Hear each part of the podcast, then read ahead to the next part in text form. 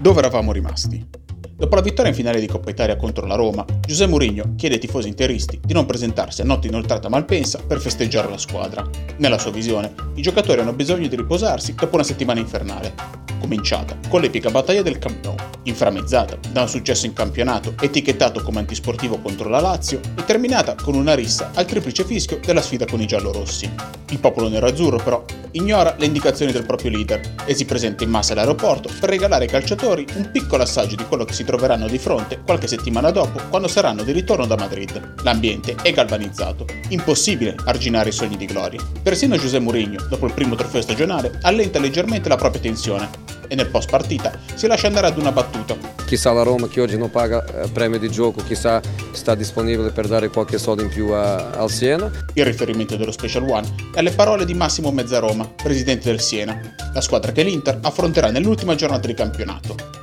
Mezzaroma è un noto tifoso romanista e nonostante la sua squadra sia già matematicamente retrocessa in Serie B, ha promesso pubblicamente ai propri giocatori di pagare per intero il premio salvezza nel caso in cui riuscissero a battere l'Inter aiutando la Roma a vincere lo scudetto.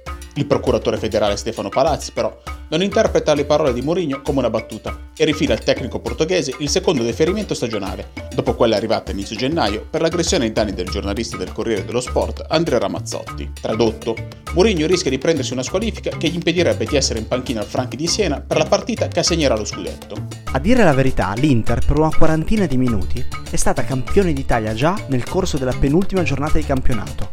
I nerazzurri infatti battono il Chievo San Siro per 4-3 in una partita pazza, mentre la Roma invece soffre più del previsto in casa con il Cagliari e a poco più di un quarto d'ora alla fine è sotto per 1-0.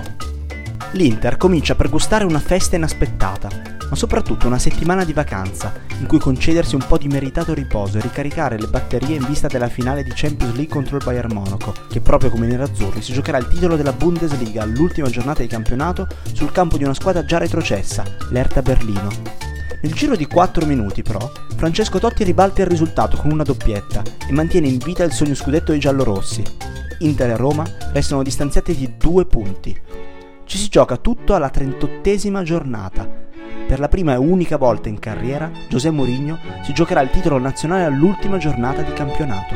In poche parole, l'Inter per conquistare il secondo trofeo stagionale deve vincere una finale. Io sono Andrea Agostinelli. Io sono Francesco Porzio.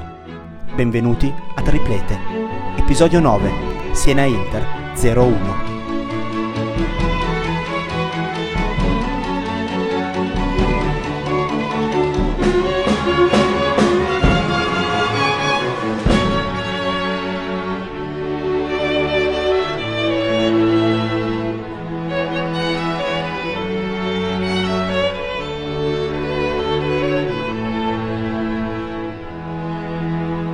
Per uno strano scherzo del destino, tra l'Inter e lo Scudetto, per il quarto anno consecutivo, c'è il Siena. Nel 2007 i nerazzurri festeggiarono la conquista del tricolore al Franchi, grazie alla vittoria per 2-1 sui bianconeri e alla contemporanea sconfitta della Roma contro l'Atalanta. Nel 2009 invece la squadra toscana fece la sparring partner alle celebrazioni per il primo scudetto conquistato da José Mourinho, arrivato matematicamente la sera prima, in virtù della sconfitta del Milan sul campo dell'Udinese. A San Siro finisce 3-0 il momento più celebrato è la passerella finale che lo Special One concede al terzo portiere, Paolo Orlandoni. Cerca il tiro a giro! Orlandoni in calcio d'angolo. Solo in un'occasione il Siena ha rischiato di rovinare la festa dell'Inter. Nel 2008 i nerazzurri, con una vittoria sui bianconeri a San Siro, avrebbero festeggiato la conquista dello scudetto con una giornata di anticipo rispetto alla fine del campionato, ma la squadra allora allenata da Roberto Mancini non andò oltre il pareggio per 2-2, rimandando le celebrazioni alla settimana successiva, quando una doppietta di Ibra regalò la vittoria sul campo del Parma nel tricolore. Uno degli eroi negativi di quel pomeriggio a San Siro fu Marco Materazzi, perché fu lui, a 12 minuti dalla fine, a sbagliare il calcio di rigore che di fatto avrebbe regalato il titolo all'Inter. Ma Materazzi! Manninger! Incredibile! Una beffa, resa ancora più pesante dal fatto che Materazzi non era nemmeno il rigorista designato.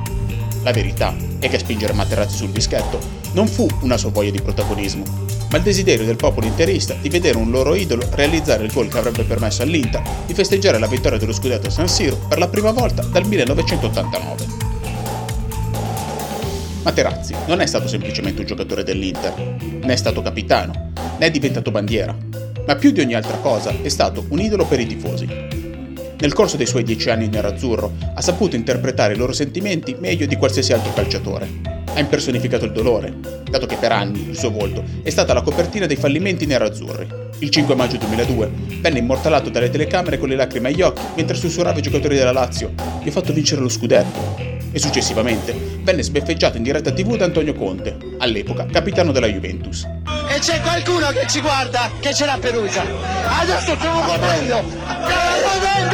Nel 2003, in seguito all'eliminazione in semifinale di Champions League partita contro il Milan, divenne il delinquente per eccellenza del calcio italiano a causa una brutta entrata su Andriy Shevchenko.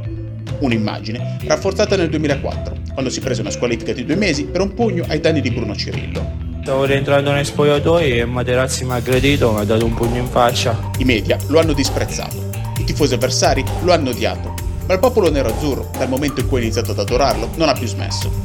Non per la sua fama da duro, ma perché ha continuamente messo l'Inter prima di ogni cosa. È sempre stato pronto a difendere i suoi colori e se doveva dire qualcosa ai suoi avversari lo faceva senza troppi giri di parole. Più genericamente, ha impersonificato il desiderio di rivincita che ha animato i tifosi dell'Inter nei primi anni 2000 un aneddoto più di altri spiega questa sua attitudine. Nell'agosto del 2003 il Milan pubblicò sul suo sito ufficiale un video intitolato Costato, sopracciglio, sterno, pube e petto. I cinque centri di Materazzi, una raccolta dei suoi interventi più pericolosi contro giocatori rossoneri. In aggiunta, Ariedo Braida, all'epoca direttore generale del Milan, affermò che il suo comportamento in campo era inqualificabile. La risposta di Materazzi? Al Milan devono solo stare muti è pronto ad andare Pirlo, il secondo palo, pallone arriva! Gol! Materazzi! Gol! Siamo ancora vivi! Siamo ancora vivi! Il suo gol contro la Francia nella finale dei mondiali del 2006 e il trionfo della nazionale di Marcello Lippi sospese per qualche settimana i giudizi negativi nei suoi confronti. Ma quando ricominciò la Serie A, tornò ad essere il personaggio interista più odiato dagli avversari. La differenza con il passato fu che l'Inter cominciò a vincere e Materazzi diventò l'uomo simbolo di quei trionfi, sia sul campo, come raccontano ad esempio i 10 gol realizzati nella stagione 2006-2007, sia fuori dal campo, impersonificando la gioia del popolo nerazzurro. Una gioia che il difensore cominciò ad esprimere attraverso i suoi look stravaganti, come quando si presentò in smoking bianco alla festa scudetto del 2007, per mandare un messaggio alla Juventus e sottolineare che i successi dell'Inter erano puliti. Con il passare degli anni i trofei aumentarono, ma l'importanza del suo ruolo in campo si ridusse. Con l'arrivo di Mourinho poi esce definitivamente dalla formazione titolare e scivola nelle gerarchie. Lui però non fa polemica e anzi abbraccia il suo nuovo ruolo di uomo spogliatoio. Se c'è da richiamare un compagno, pubblicamente oppure nel chiuso dello spogliatoio, si prende questa responsabilità. Se c'è da festeggiare, è il primo a correre in campo. Diventa un soldato di Mourinho. Tra tutti i giocatori dell'Inter è probabilmente quello che crede maggiormente nella filosofia del tecnico portoghese. È sicuro che grazie a lui l'Inter entrerà nella leggenda. Tra i due si crea un rapporto speciale e non è un caso che l'ultima persona che Mourinho saluterà prima di abbandonare l'Inter sarà proprio Materazzi. Piccolo spoiler della prossima puntata. D'altronde, anche il portoghese si fida ciecamente di lui. Non lo ha mai visto come un titolare fisso, perché è sicuro che Lucio e Samuel interpretassero meglio la sua visione di calcio. Ma quando Lucio si infortuna nella gara di campionato contro la Lazio, Mourinho non ha il minimo dubbio e getta nella mischia Matrix.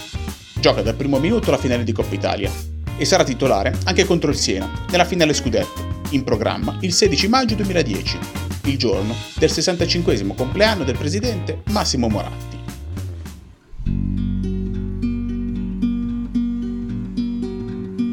È intendimento del signor Pellegrini valutare la possibilità di una cessione del pacchetto azionario di maggioranza.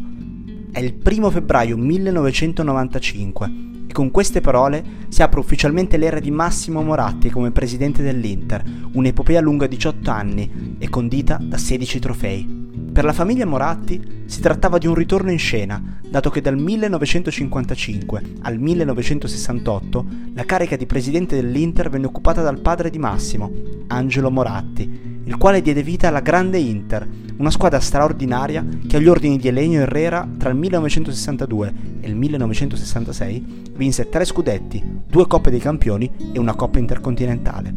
Corso, ancora Mazzola, Jair, Jair, va al tiro, Jair, spugge il pallone a Costa Pereira e l'Inter è in vantaggio. La grande Inter è entrata in maniera così profonda nell'immaginario collettivo che i tifosi dell'epoca ancora oggi sanno recitare a memoria la formazione titolare, quella squadra da sogno, però, per quasi 15 anni, dal 1995 al 2010, è stato il peggior incubo di Massimo Moratti, incapace di ricreare i successi del padre. Anni bui, tormentati, in cui tanti soldi spesi per strappare alla concorrenza i giocatori più forti e gli allenatori più famosi non sono bastati per soddisfare la sete di vittorie. L'arbitro Ceccarini, gli infortuni di Ronaldo, i conflitti tra Marcello Lippi e Roberto Baggio, il 5 maggio, il ginocchio di Abbiati sul tiro di Callon, la depressione di Adriano. Per ogni occasione in cui Moratti si è sforzato di aumentare i propri investimenti per provare a vincere un trofeo, c'è sempre stato un elemento in grado di trasformare una stagione potenzialmente trionfale in una tragedia sportiva. E più l'Inter perdeva, e più l'immagine di Moratti si riduceva a quella di Macchietta, di un presidente che sapeva solo spendere soldi come fosse un videogioco, senza avere la minima idea di come costruire una squadra vincente. Per questo motivo, la stagione 2009-2010 ha un sapore diverso anche per lui, dato che potrebbe trasformarsi nel suo riscatto definitivo. Innanzitutto a livello personale, perché come primo tifoso, Moratti ha sofferto come forse più di ogni altro interista. La lista dei giocatori di cui si è innamorato e che poi gli hanno spezzato il cuore è infinita, per un decennio ha visto la sua Inter perdere in tutti i modi possibili ed ora che è nelle condizioni di poterlo fare, la vuole vedere trionfare in tutte le competizioni. In seconda battuta è alla ricerca di un riscatto a livello professionale. I quattro scudetti consecutivi conquistati tra il 2006 e il 2009 non lo hanno appagato fino in fondo, perché per l'opinione pubblica si è trattato di titoli che l'Inter era in dovere di vincere, dato che non aveva concorrenti all'altezza dopo le sentenze di Calciopoli. Per cambiare la narrazione su di sé ha bisogno di un trionfo in Champions League. Mettiamo la Champions League in testa ai desideri di Massimo Moratti? Inizio di questa stagione? Sì, sì, sì. Io, io, non è che la Champions League sia in testa da fare, credo che la Champions League sia alla nostra portata e, e quindi, e quindi non, è, non voglio alibi. Con José Mourinho nel 2008 si diede due anni di tempo per vincerla, probabilmente conscio del fatto che se non fosse riuscito ad ottenere un trionfo in campo europeo nemmeno con il miglior allenatore del mondo, non ci sarebbe mai più riuscito. Poi però le cose sono andate meglio del previsto ed ora, a due partite dalla fine della stagione, si trova sull'uscio della leggenda. Se tutto dovesse andare nella maniera in cui tutti i tifosi nerazzurri sperano, c'è un posto nella storia del calcio italiano che lo aspetta perché se l'Inter dovesse diventare la prima squadra italiana di sempre a concludere il triplete, Moratti a sua volta diventerebbe il primo presidente a vincere Scudetto, Coppa Italia e Champions League nella stessa stagione. Un risultato epico che nemmeno la grande Inter di suo padre Angelo aveva mai ottenuto. L'avvicinamento all'ultima giornata di campionato però non è certo dei più tranquilli. Innanzitutto, il differimento federale nei suoi confronti ha lasciato amareggiato Murigno, L'Inter teme una squalifica e i precedenti senza il portoghese in panchina non sono confortanti, dato che nelle tre partite coincise con la squalifica presa in conseguenza al gesto delle manette in Inter Sandoria, i nerazzurri hanno sofferto una serie di pessime prestazioni che sono culminate nella clamorosa sconfitta sul campo del Catania. L'assenza di Mourinho garantirebbe un vantaggio alla Roma, ma la FIGC intercede a favore dei nerazzurri, fissando il processo a carico dello Special One il 10 giugno, giorno in cui Mourinho potrebbe non essere neanche più l'allenatore dell'Inter. Eh sì, perché nel frattempo per la stampa italiana e spagnola lo scenario del divorzio fra l'Inter e Mu al termine della stagione si fa sempre ogni giorno più concreto. Addirittura si vocifera di primi contatti tra la dirigenza nerazzurra e i possibili successori dello Special One, ormai promesso sposo del Real Madrid. I nomi che sarebbero sul taccuino della dirigenza nerazzurra sono Fabio Capello, Sinisa Mihailovic e Loren Blanc. Sono voci destabilizzanti, potenzialmente letali per un ambiente che ha bisogno della massima concentrazione in vista delle due partite più importanti della stagione. Moratti allora decide di salire in cattedra e per evitare di correre rischi rilascia un comunicato stampa in cui sottolinea che non sono mai stati assolutamente presi altri contatti con allenatori. Un concetto ribadito poco meno di un'ora dopo da Mourinho, che mentendo, sapendo di mentire, fa tornare la pace nel mondo Inter con un comunicato personale in cui afferma di non aver parlato con nessun club e che come tutti gli interisti pensa soltanto alle partite con Bayern Monaco e Siena. Le due squadre scendono in campo così. Siena 4-1-4-1 Curci Rosi, Terzi, Cribari del Grosso. Cutrea, Ghezzal, Vergasso, Lectal, Iaielo, Maccarone. Inter 4-2-3-1 Giulio Cesar Maicon, Materazzi, Samuel Zanetti. Tiago Motta Cambiasso Balotelli, Schneider e To, Milito Complici problemi muscolari accusati da Goran Pandev nei giorni precedenti la partita, José Mourinho decide di affidarsi a Mario Balotelli. Le tensioni e le polemiche generate dal suo gesto in Inter Barcellona sono ormai alle spalle. Lo spogliatoio lo ha perdonato, mentre l'empatia generata dal calcione ricevuto da Totti in finale di Coppa Italia gli ha permesso di riallacciare in parte anche i rapporti con la tifoseria. Il Balotelli che scende in campo a Siena non è quello svogliato, frustrante, che litiga con i compagni di squadra visto nelle partite precedenti. Anzi, è il suo opposto. È la miglior versione di se stesso. Un giocatore ispirato, determinato, concentrato, pronto a liberare tutto il suo straordinario talento. Forse lo ha convinto Raiola, dicendogli che nessuna squadra lo avrebbe acquistato se avesse continuato a dimostrarsi un personaggio distruttivo. Forse Mourinho gli ha ripetuto lo stesso concetto, facendogli capire che i presidenti sono più inclini a spendere decine di milioni di euro quando un giocatore, oltre ad essere forte, si dimostra anche decisivo. Forse è stato Materazzi con qualche scappellotto affettuoso. Forse è stato Moratti con un discorso paterno. Sarà quel che sarà, ma nel momento più importante della sua stagione, l'Inter può fare affidamento su Mario Balotelli. Lo stesso giocatore che nemmeno un mese prima buttava a terra la maglia nerazzurra e insultava tutti i tifosi, ora ha l'occasione per diventare l'uomo scudetto. A dire la verità ne avrebbe due, ma prima manca la porta di un soffio con una conclusione di controbalzo che lascia impietrito Curci. E la corsa di Maicon a cercare Tiago Motta al volo, Balotelli, palla di un soffio fuori.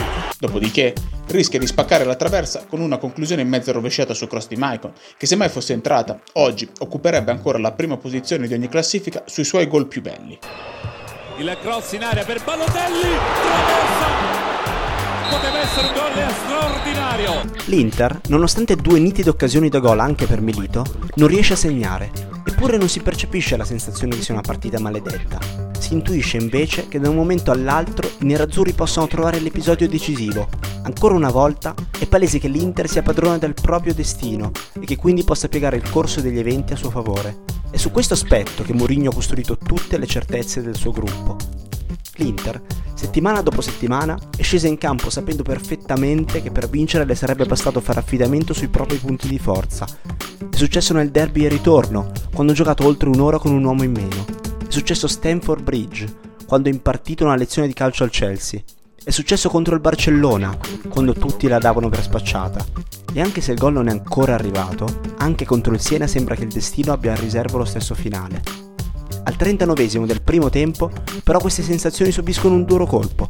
La Roma passa in vantaggio sul campo del Chievo. Qui De Rossi cerca Vucinic che è in posizione regolare, il controllo col petto di Vucinic, con il destro!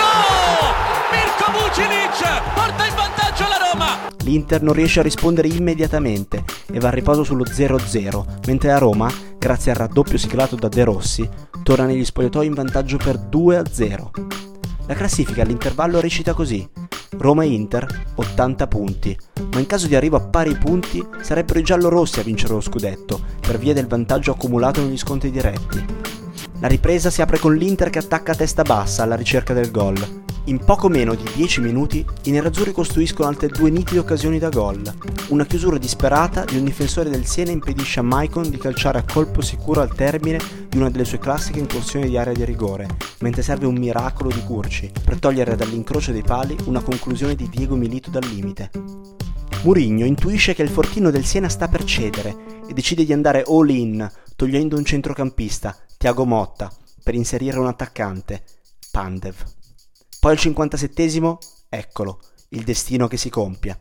Una definizione precisa di quello che sta per accadere la offre Stefano Piri su Ultimo Uomo, quando scrive che esiste una letteratura sul triplete dell'Inter di Mourinho, come vittoria del collettivo sul calcio dei grandi solisti, ma la lingua cruda dei fatti parla di un collettivo di uguali, in cui, per dirla con Orwell, c'è un animale un po' più uguale degli altri. A via Zanetti parte palla al piede sulla sinistra, poco dopo la linea di metacampo. Sembra l'incipit di una sua classica azione di sfondamento sulla fascia, ma invece il capitano nerazzurro decide di stravolgere la sceneggiatura provando la percussione centrale. Salta in dribbling Vergassola e poi anticipa il contrasto di altri due giocatori del Siena con un tocco di punta che libera in area di rigore Diego Milito. Il principe è tenuto in gioco da Del Grosso che non sale con il resto della difesa senese. Controlla il pallone con il destro, ma gli rimane leggermente indietro quando prova a mettersi in moto per arrivare a tu per tu con Curci. Rischia di perdere un tempo di gioco.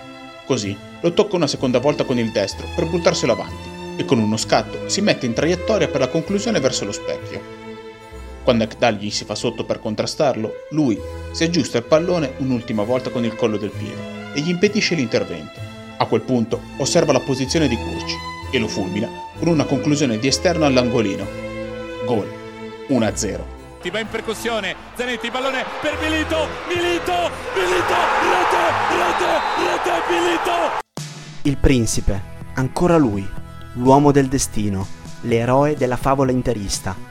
E chi avrebbe potuto segnare il gol scudetto se non lui? Con questa fanno 22 reti in campionato, 28 stagionali, e all'appello manca ancora una partita. I giocatori si abbracciano sotto il settore occupato dai tifosi nerazzurri, mentre le telecamere pescano in tribuna Massimo Moratti. Sfoga la tensione con un pugno in aria, poi si ricompone e osserva l'esultanza dei suoi ragazzi. È concentrato, lo si intuisce dal suo immobilismo quasi totale, ma allo stesso tempo è rilassato, soddisfatto. Ce lo dicono gli occhi, gonfi di orgoglio. È un padre che dopo mille sacrifici vede finalmente la propria creatura ottenere il successo che gli spetta. Come al solito, l'unico che non si lascia travolgere dalle emozioni è Murigno, che immediatamente aggiusta l'assetto tattico togliendo Balotelli per inserire Stankovic. Da quel momento in poi la partita si trasforma in un lungo conto alla rovescia, in attesa del triplice fischio. L'Inter amministra il pallone, crea in più di un'occasione i presupposti per il gol del raddoppio e non rischia mai di subire la rete del pareggio. E così, 5 secondi dopo lo scoccare del 93 minuto di gioco, arriva il triplice fischio dell'arbitro Morganti, che sancisce la fine della partita. Al termine di 38 estenuanti giornate di campionato, condite da polemiche arbitrali, bordate sui giornali, frasi ad effetto, sconfitte brucianti e vittorie esaltanti, la classifica finale dice Inter 82 punti, Roma 80 punti. L'Inter, per la quinta stagione consecutiva, è campione d'Italia. L'Inter è campione d'Italia per il quinto anno consecutivo! Grazie al cielo per Massimo Moratti e la festa del popolo nero-azzurro! Uno scudetto ottenuto contro un grandissimo avversario, la Roma di Claudio Ranieri! La festa nerazzurra dilaga. In tribuna Massimo Moratti si scioglie e si trasforma in un vulcano di gioia. Getta le braccia per aria e urla con tutta l'aria che ha nei polmoni. Sul campo, Materazzi sfoggia il suo ultimo look, una maglia su cui campeggia la scritta Non è successo. Ancora una volta si fa portavoce del sentimento del tifo nerazzurro che gode nel rinfacciare ai suoi avversari diretti il proprio trionfo. Mourinho invece, per evitare l'invasione di campo, corre negli spogliatoi e mentre scende le scale che lo portano verso il tunnel, esulta puntando gli indici di entrambe le mani al cielo. Per qualche minuto sparisce nel parcheggio dei pullman, poi però è costretto a tornare in campo, dato che il cerimoniale della Lega Calcio impone anche la sua presenza alla consegna della Coppa Campioni d'Italia. Ma quando risale le scale non indossa più il mantello del supereroe. Quello che riceve la medaglia dal presidente della Lega Serie A Maurizio Beretta non è José Mourinho, lo Special One, l'allenatore trionfante al secondo scudetto consecutivo e al sesto campionato in assoluto tra Portogallo, Inghilterra e Italia. No, sul palco, insieme ai giocatori, c'è José da Setúbal, un uomo commosso, che negli occhi ha una botte che perde. Ci prova fino all'ultimo a respingere le lacrime, ma quando si concede un giro di campo, l'emozione prende il sopravvento che è su di lui. Ed ecco ancora il volto di Mourinho, sì, Fabio conferma la tua impressione, per me è commosso. Il suo saluto non è un arrivederci, ma è un addio. José Mourinho ha già preso la sua decisione. A prescindere dall'esito della finale di Champions League, lascerà l'Inter al termine della stagione. Lo confermerà ufficiosamente anche nelle interviste post partita, dichiarando che non sente l'Italia come casa sua. Lo aspetta il Real Madrid, ma prima di congedarsi definitivamente dal popolo interista ha un'ultima missione da portare a termine, un'ultima partita da vincere, per trasformare un sogno bellissimo in una splendida realtà. Ci sentiamo la settimana prossima per l'ultima puntata di Triplete. Ci sentiamo per Bayern Monaco Inter.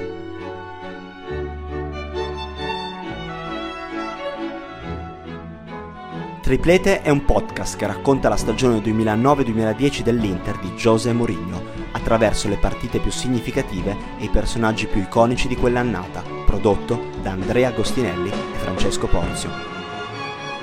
È disponibile su Spotify e qualsiasi altra piattaforma di streaming. Iscrivetevi per restare aggiornati su tutte le uscite. E se questa puntata vi è piaciuta, condividetela con i vostri amici.